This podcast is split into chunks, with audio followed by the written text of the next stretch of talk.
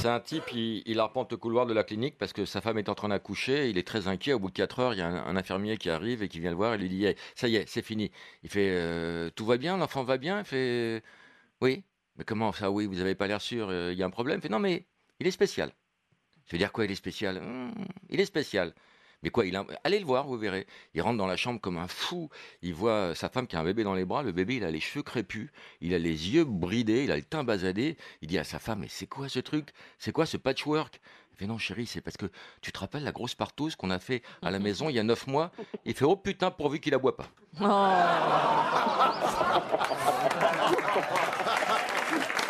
Oh